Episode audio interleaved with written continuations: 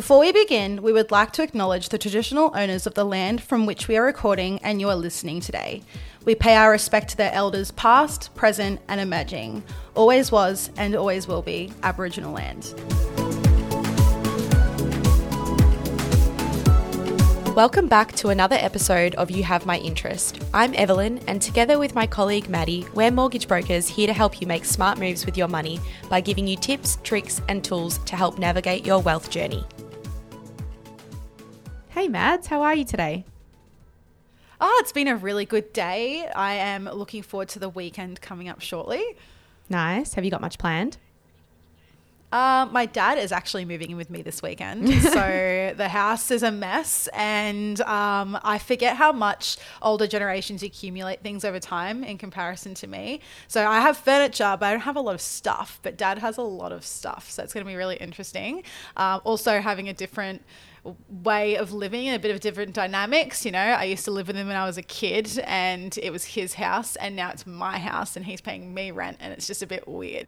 Yeah, I love how the roles have completely reversed. You can, it like there is no traditional way. I mean, there is a traditional way to live in a property, of course, but there is no right or wrong way, I should say. Um, and your sort of case in point of that, the fact that your dad is now moving in with you. So I think it's quite interesting. I know. But you've got a solid yeah, tenant there, I've, so it works well. I know. I mean, I've, I've left the nest just for him to follow me there anyway, but it works for him. He was paying seven fifty a week in rent, and so he's going to be paying less than half of that with me. So it Amazing. works for both of us. He helps me around the house. I cook him food, just the usual And you have a stuff. permanent so dog I'm looking sitter. forward so to it. what else could you want? I know, and he's going to yeah. be happy he has the dogs around. So it'd be really good. I'm looking forward to having him around a lot more. Yeah, that's What about awesome. you? Anything planned? Well, this week we are preparing for the final renovations on the property out in Gladysdale, which is near Warburton. So there are a whole lot of trenches that have been dug around the property at the moment, and my dog and I are going to head there tomorrow and try and keep him out of the trenches. And then we've got to move all the stuff out of the house so that we can hand over the keys to the builder. So there's a bit going on. Um, but yeah, I'm looking forward to it. For those that obviously don't know, uh, what renovations are you guys doing over there? Yeah, so um, my partner and I are doing a project out in Warburton, which is going to be um, a retreat effectively. So we're putting in a sauna, we're putting in a plunge pool. It's going to be like a wellness a wellness type property where you can go and escape into the rainforesty kind of area. Um, it's going to be beautifully renovated. We're going for sort of earthy tones. We've done all of the, well, I should say, not we, he's done a lot of it. Um, and has I guess, made a very intentional sort of plan in terms of how he wants the property to look and feel. And it's on a beautiful 10,000 square metre block with a river running through the back of it and plenty of sort of forest land out the back. So it's fantastic. I can't wait till we Airbnb it. I, I we're t- potentially going to move there. We're not sure at this stage, maybe just for a year. Um, I have a feeling once the renos are done, we'll want to move there, but we'll see how it goes because it is an hour and a half roughly out of Melbourne. Um, but even if we do Airbnb it on weekends that it's free, we can absolutely go and use it. And I just think it's a beautiful place to kind of get away and switch off and really be immersed in nature. So that's what we're up to. I mean, the last thing I think I would want to do is as soon as I renovate a property, just to let other people enjoy the renovations. Yeah. You want to enjoy them yourself. I know. So I I think it would be awesome. And that's the best part of we technically can work from anywhere. So yeah. you can work over there if you want to. That's That'd it. Be really so cool. we'll see what I happens. can't wait to see it. Yes, we'll have to I, have. um, we'll just have to move the office out there for a week. oh, for sure. I'll just come come take the trek down there for the week Yeah. when I'm down. yeah, yeah, it should be amazing, especially the sauna area. I can't wait to see that. Yeah, it looks. I, I can't wait, and I, I think it's gonna be awesome. Are you doing a plunge pools as Yep. like a proper full pool, or are you no, doing it'll like be like little an ice bath. barrels? Yeah, barrel Yeah. type thing. Yeah. We're actually going to get some old wine, wine barrels. It's in a little winery region, so there's plenty of wineries around. Oh, and we'll see what we can do. We we're sort of sussing out whether or not there's opportunities to make um, insulated wine barrels that you can effectively have as ice baths. But someone did tell me that it can be really difficult to do it that way because the wood doesn't store um, or like keep in the cold as much. Um, the Yeah, insulation's okay, not as good as if you, for example, had like you know how people turn have those um, fridge ice baths. They're like a massive freezer, Yeah. chest freezer. Yeah, so that's the Yeah. best way to do it because it the the material that it's made out of is so good for sort of insulating that temperature. Um, but yeah, we'll see what happens. We've got a few plumber friends that are sussing it out for us. I know that we're talking about property renovations, but that's not the topic of the podcast Yes. today. it's a little bit different. We are going off track. Yeah. Uh, so today we're going to be doing some self-employed policy Yep. Chats and just everything to do with people that are self-employed, sole traders, partnerships, companies, all of that stuff. I think we speak a lot about PAYG, so it's time to get into the nitty-gritty of things that you love to talk about, which I know you've been wanting to do an app like this for a while. This is one of my favorites. well, actually, we can kind of segue because this property was bought under a self-employed structure, um, not in terms of the Yeah, actual true. borrowing entity. The borrowing entity was an individual, but both my partner and I are self-employed, so it was purchased through one of those policies that we are going to discuss. Um, so yeah, Exactly. That's a so nice there's segue. a link there. yeah. So I'm obviously not as experienced in this space. So the way that this podcast is going to work is I'll probably ask most of the questions and I'll be learning alongside everybody listening. And Evelyn can do most of the answering and delving into really what the whole self-employed world is about. Well, let's get into it, Mads. Do you want to kick off with going through some of the self employed structures just to give people a bit of context in terms of how you can set up a company? For sure. Um, so there's a couple. I think that the ones we'll probably go through today is sole trader, company, trust, and partnership. Yep. So do you want to take us through what the differences are really between all four of them? Probably starting with sole trader first off. Yeah, yeah, absolutely. I'm going to keep this super, super basic because we're obviously not accountants and we can't give financial advice. So I'm purely just going to talk about this from a basic level, sort of um, financial borrowing kind of perspective. Effectively, a sole trader is a structure that you are setting up where you are effectively the sole director and shareholder, but it's not a company entity. So it's um, basically you get an ABN in your individual name. That's really all it is. A company you can have multiple directors of, so you can effectively share in those profits. And a company might be, for example, if you and I, Maddie, set up a company and we had 50 50 shareholding and 50 50 directorships, and then we split the profits evenly between the two of us.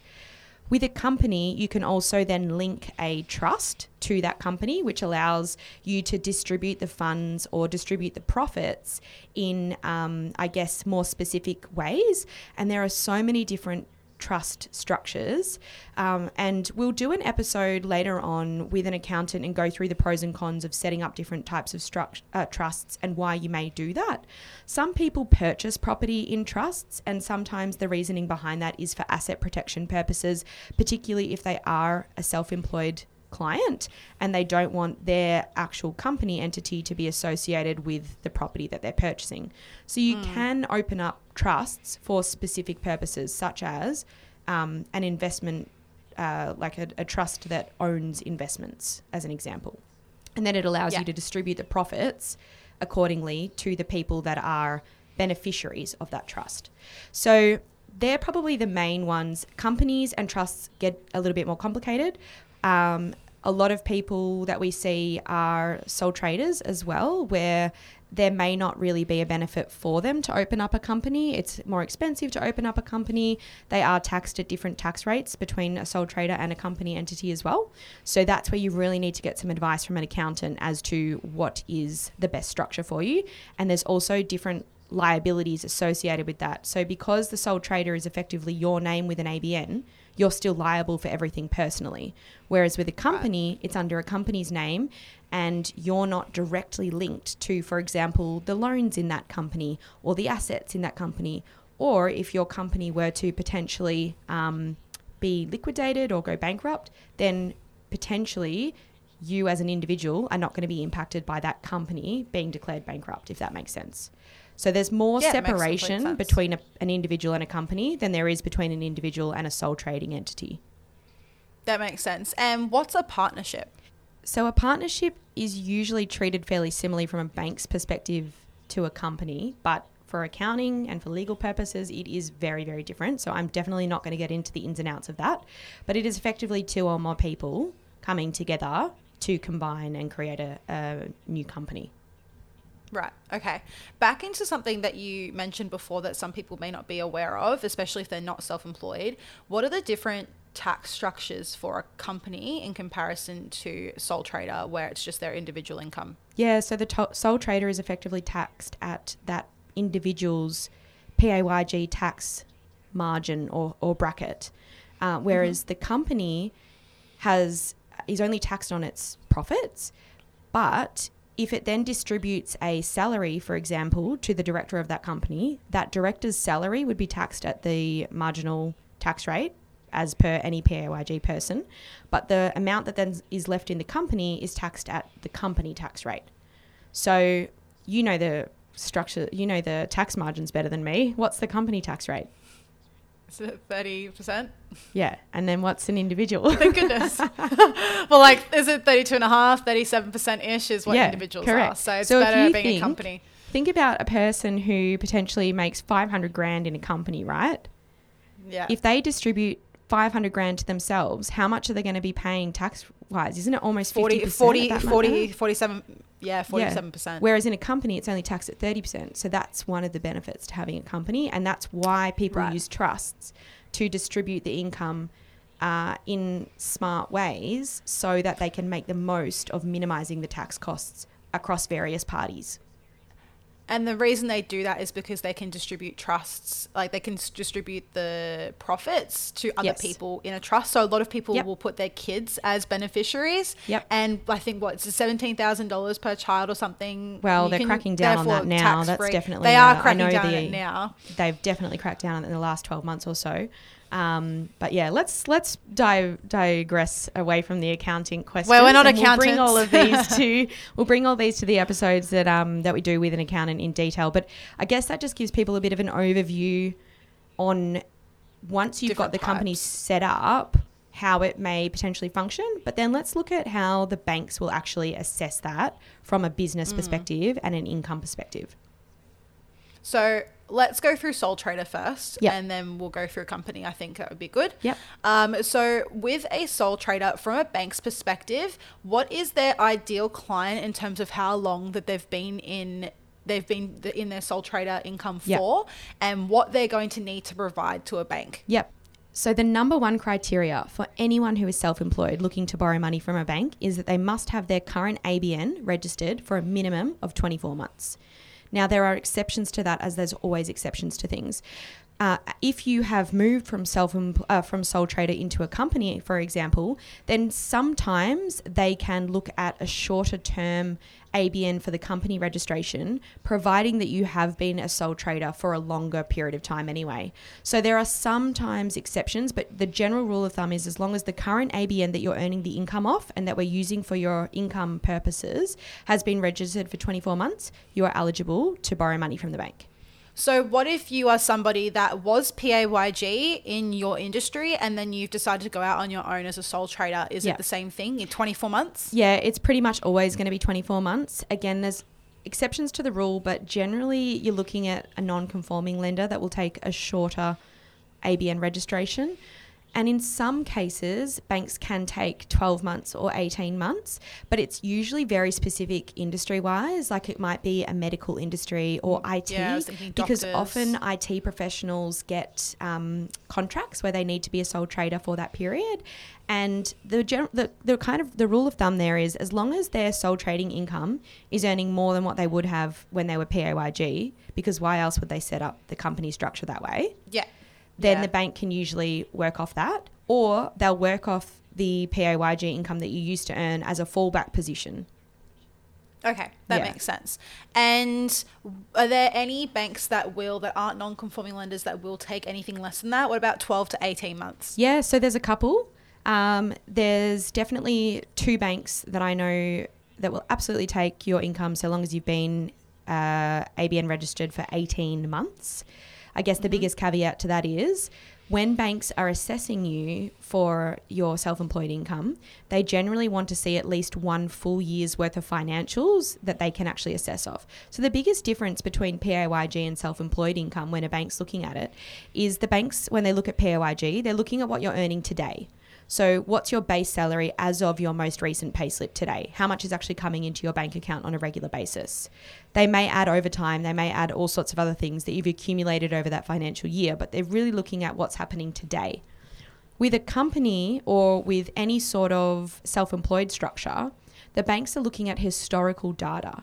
We know that companies report in financial years, and so the banks will want to see the financial year's uh, evidence, which is usually a tax return or financial statements or both, that then demonstrate how much they've earned in that 12 months altogether. And I guess there's lots of reasoning for that, but in particular, if you think about self employed income is a lot more lumpy than PAYG, where you're literally just getting paid the same wage on a regular basis. And self employed income can also be quite seasonal.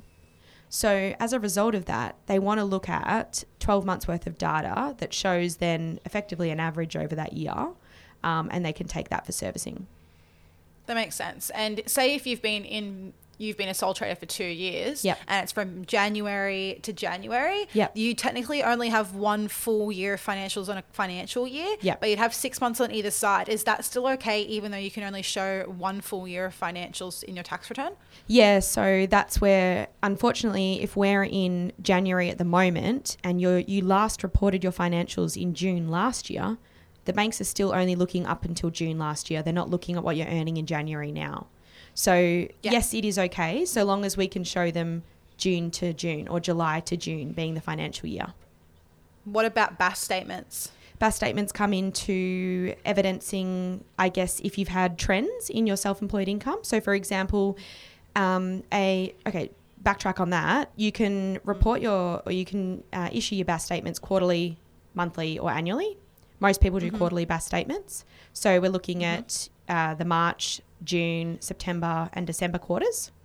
So, mm-hmm. where BAS statements can come into consideration outside of low doc policies, which I'll go through towards you know a bit later on, but where BAS statements can come into helping your self-employed income for assessment purposes is if I've only got one full financial year's worth of data to show my bank, but we're recording this episode right now in June.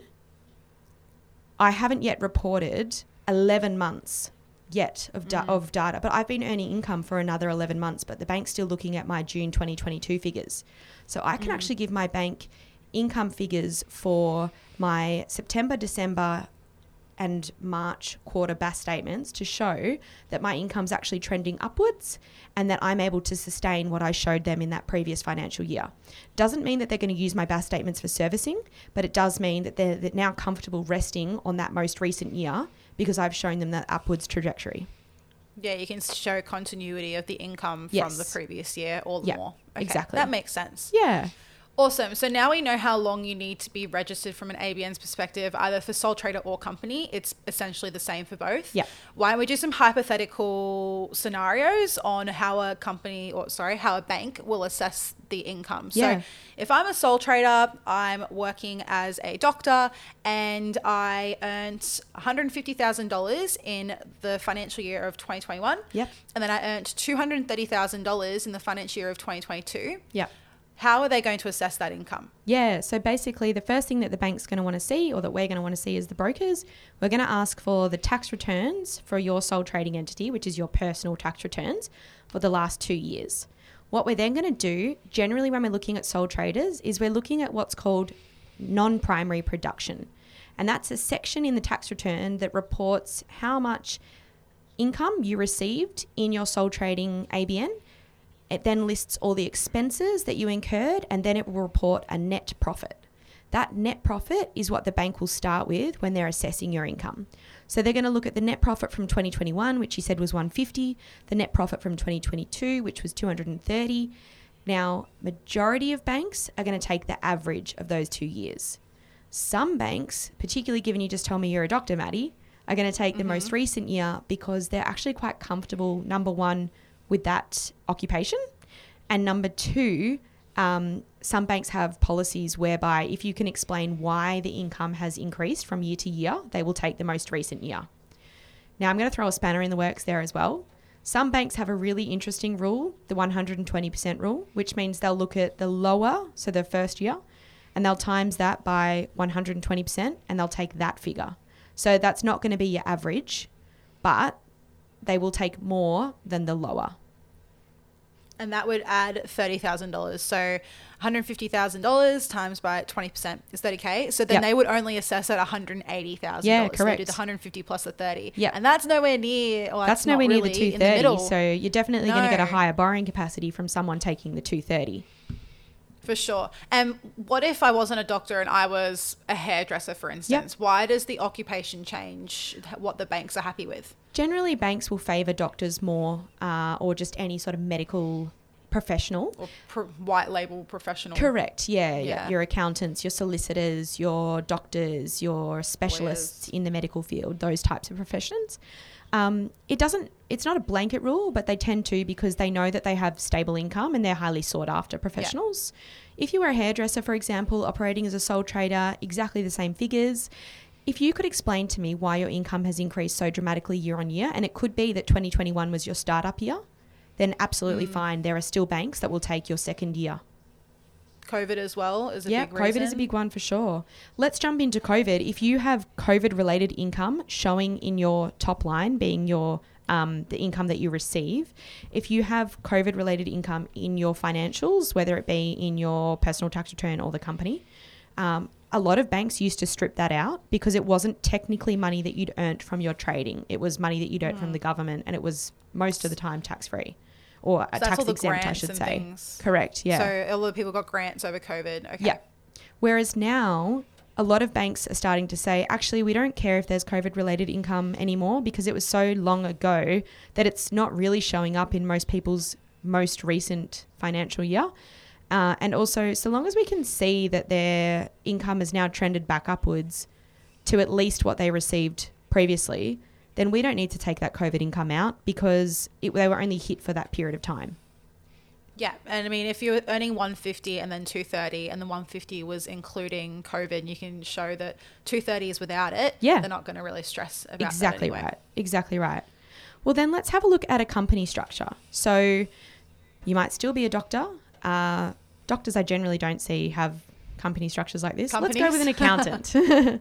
okay accountant. you're an accountant All right. you pay yourself a director's wage of 100 grand per year you also report a profit in the company of 100 grand but let's say you had some liabilities. Let's say that you also had a car that you put under the business's name and you drove around and you expensed all of your items associated with the car through that.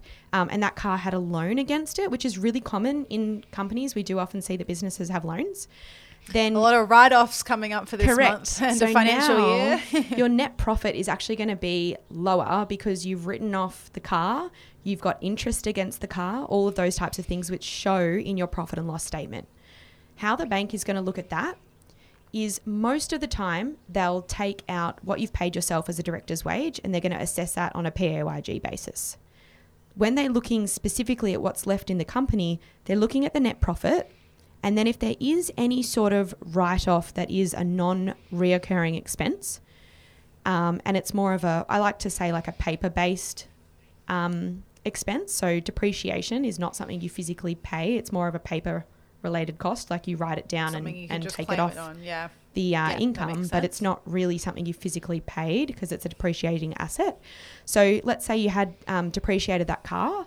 What we can then do is we can add that back into our net profit. And we can often then add back the interest charge that was charged against the vehicle. What we do need to make sure we do is expense the company debts in the company assets. So there's a little bit of serviceability there, but effectively, because we see that a lot of companies use things like instant asset write-off or depreciation, or they, you know, they buy large pieces of equipment and they depreciate that over the course of a few years. Um, those being paper losses, uh, paper deductions, let's say, and not something that is going to be reoccurring in their general trading, we can add back to the profits for servicing. So I see that all the time, particularly in companies um, that have a lot of vehicles, where they might have purchased new vehicles or purchased new equipment, trucks, etc. Um, that happens quite frequently. So it's a really good thing where some people might say, "Oh, but my profit is only twenty thousand dollars," but you've actually written off a vehicle of fifty grand. So technically, we're assessing you with seventy grand in the company. Yeah. And is there anything else that we can add back to income? There's a few things you might have. Um, it's pretty much going to be anything that's not going to be reoccurring the next year. So even if, Yeah. for example, you had been paying rent, but then you co- you bought a commercial property, and then you were going to be moving into the commercial property, your rent is going to change. So we Mm. can actually change the way that we've apportioned that. Um, if you've paid, here's another big one. If you've paid superannuation over and above the ten and a half percent current superannuation requirement, that can be added back To, because you've your made. employees? Yeah, no, no, no. To you Oh, that's- personally as a oh, director. Oh, to your percent- okay, personally right, as a makes director, sense. yeah, because you've actually made an additional contribution above the minimum requirements from a government perspective. Oh, that's cool. I didn't Yeah. even know that one. Yeah, yeah. So there's a few things to be added back. So you mentioned in this scenario that they had hundred thousand dollars of a director's wage and hundred thousand dollars of net profits. Is Yeah. that net profits not including the director's wage? Yeah, Is that, well, because the you- wages are technically a wage, right? They're, Yeah. they're separate. Yeah, so the wages has already been accounted for in the profit and loss statement. The, that company, Mm-hmm. as an example, might have 10 employees and their wage cost might actually be 500 grand. But Yeah. 100 grand of that was already accounted for in the director's wage that we've assessed under a PAYG income threshold. And then we've um, we've accounted for 100 grand at a company tax threshold. So they're using 200 grand for servicing. Two hundred thousand. Yeah. that makes sense. Yeah. awesome. So what if you had a business partner? Does that change? Yeah, it does. Because if you're only a 50% director and shareholder of that company, you're only entitled to 50% of the profits. So in that case, we're using still your 100K salary that you've paid yourself as a director because you're still entitled to that full amount. But now we've got to divide the profits by two. So we're only using $50,000 from the company. And what if someone has multiple businesses that they have in their name? Yeah, so we see this a lot where people have quite complex structures where they might have, you know, a few different businesses with trust structures and there's income flowing through, you know, five potential entities before it ends up in their personal tax return. This happens a lot. Um, so there's a few ways that a bank can assess this, and as soon as you start getting a little bit complex with the loan structures, uh, not with the loan, as soon as you start getting a little bit complex with the income structures and how many business entities there are, it leaves room for interpretation from an assessor's point of view. So, my personal preference in terms of how that is assessed for serviceability purposes is firstly always just to look at what the directors paid themselves. And if the loan services purely off what the director has paid themselves, there are a number of banks, and more and more so are, are taking this approach now as well. There are a number of banks that will purely look at the director's wage, and then we just need to provide an accountant letter to confirm that all of their business entities are trading profitably and they can all meet their liabilities and their obligations. And then that way, the bank don't even need to see the tax returns for all those entities. So if there is income being distributed to multiple parties, if there are company liabilities, anything like that, um, the bank doesn't need to look at that. They can ignore the company's trading and they'll just take that director's income. It's a fantastic way to simplify a self employed scenario, providing obviously that that's services and that's enough to do what they want to do. If they then need to use the company entity, um, that's where we need to actually follow the flow of income. And I guess that's where knowing the bank's policies really specifically is useful because they will all look at that a little bit differently. Um, But generally, they want to follow the flow of income and take the portion that is allocated to you at the end of the day. You made really good points in terms of the newer policies that have come out, and one being just taking directors' wages. Yeah. So let's say that we don't want to even look at the company financials. We pay ourselves 100k per year, and Yep. that's enough for us to now buy a property. Yeah. We pay ourselves just directly into our bank account. Yep. What does a bank need to see to be able to service that loan? Do they need to see financial statements, or do they just need to see a bank account? Yeah, really good question. It depends on the bank's policies. Traditionally, what they would want to have seen is your individual tax return because that actually shows what's been lodged to the ATO and what's been reported in your personal name. And if you look at if you're a um, if you have a company and you pay yourself a director's wage, it's going to be page two or three on the tax return that you look up right at the top. It'll say PAYG income or salaried income received, and then it'll have your business ABN and it'll have 100k beside it. Generally that's the way that banks used to look at it, but there are so many now that are taking a let's say a modern day approach to the way that they assess self-employed and this has opened up so many doors for us to assist clients. Um, and that is if you for example you haven't lodged your 2022 tax return yet because i know some self-employed clients won't do that until august this year but you've been paying yourself regularly into your bank accounts for at least the last three or six months then the banks there's a variety of ways to assess it. One, they'll just look at the salary credits for the last six months. As long as they've been regular in terms of the amount and the date and the frequency that that's paid, they will then annualize that out and use that income for servicing with an accountant's letter to verify that your business is trading profitably and you can pay that self that wage to yourself consistently. So that's one form of So good. verification. So and good. you know, you could have an extremely profitable business, but you just haven't lodged a tax return, which banks now need to see 2022s because anything um, further back than that is too old for them to accept at the moment. So if Mm. you haven't lodged that, but you're paying yourself a good wage, we can still take that for servicing. Another yeah, method, that's amazing. which a lot of banks are doing, particularly if the loan amount is under 80%, is they're literally just taking your most recent payslip, showing your director's wage on it. And I almost blew my mind when um, I knew that Bankwest was doing this, but they in particular will then just look at whatever your current salary, like whatever your wage was. So, so for example, we're in the month of June at the moment. If I have given myself a pay rise this month and I've paid myself 10 grand for this month, the bank's going to take 120 grand of income. 10 times 12, 120 What? grand, right? Yep. Even if you're paying yourself five grand in April. Yep.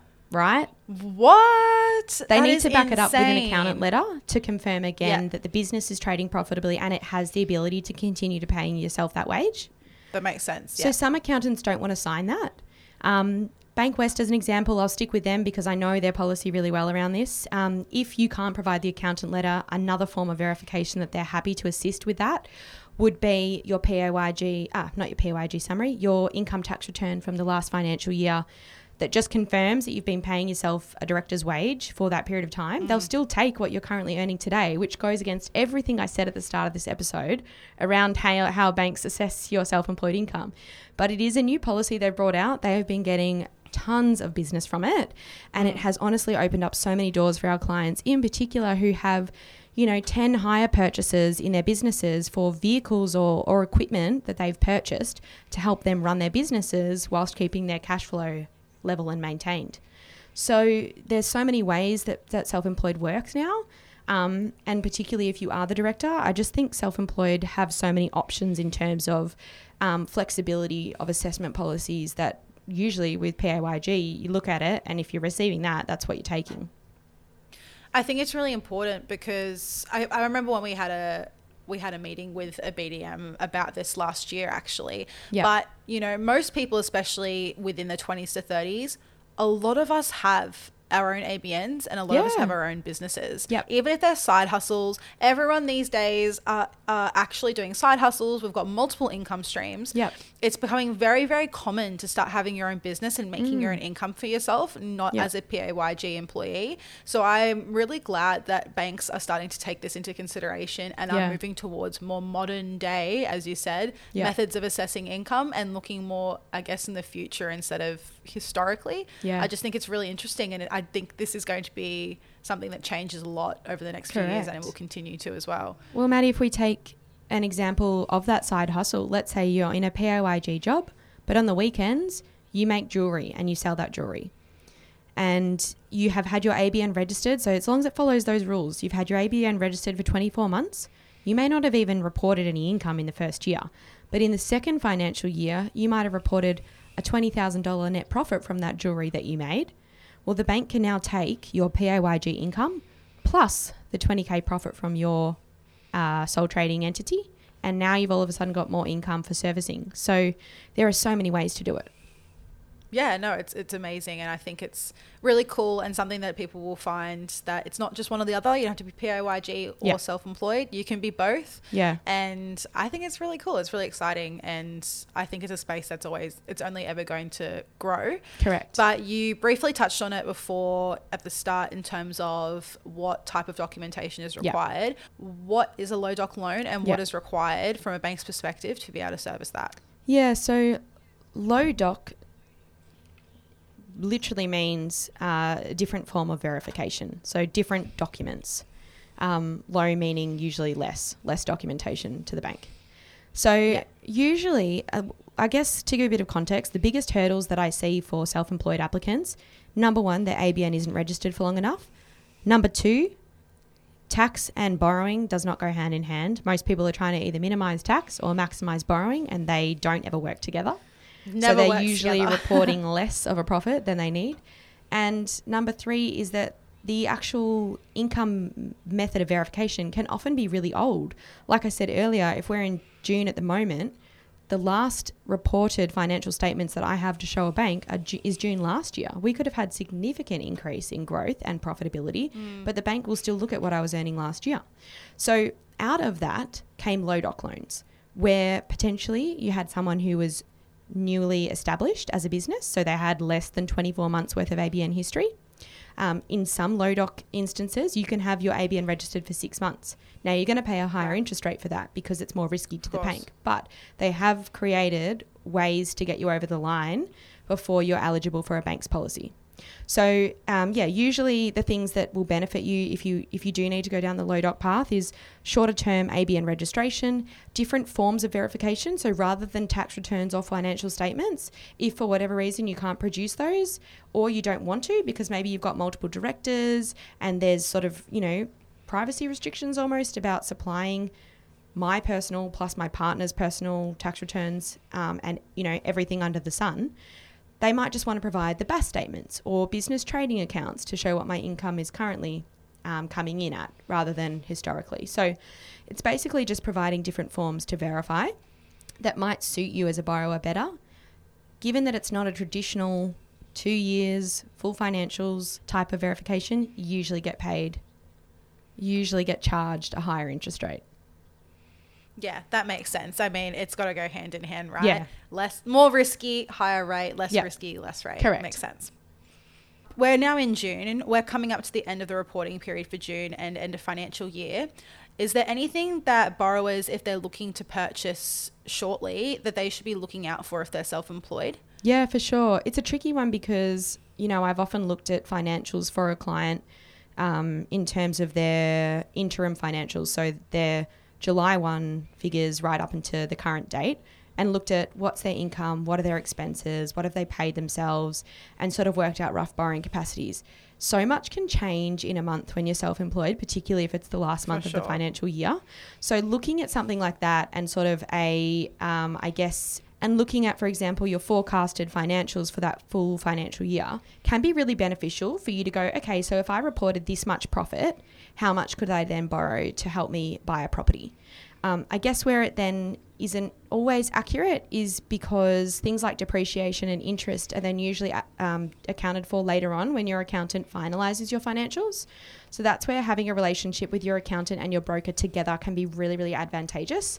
Um, but it may potentially mean that you delay buying an asset or making an expense so that you can report a higher profit for that period if you're really close to you know getting over the line with a certain borrowing capacity that you want to achieve. So i would strongly encourage people to be reviewing their finances before the end of the financial year when everything is set in stone um, and having good conversations with your finan- with your accountant in terms of what your future plans are both in your company but personally as well Yeah, for sure. I think that's a really good tip to end on. Yeah, fantastic. Well, hopefully that's given people a little bit of an overview in terms of what banks look for and the various various ways that self-employed income can be assessed.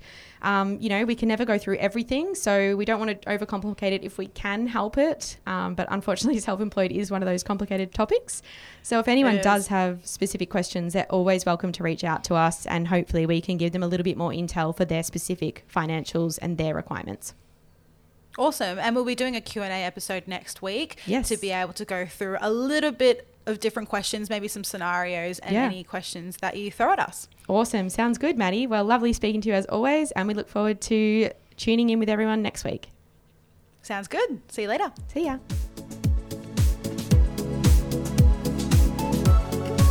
Thanks for listening to this week's episode of You Have My Interest. Remember to subscribe to the show on your favorite podcast player. To find out more about how Everlend can help educate and empower you to achieve your goals with finance and property, just visit everlend.com.au forward slash podcasts and book in a free discovery call.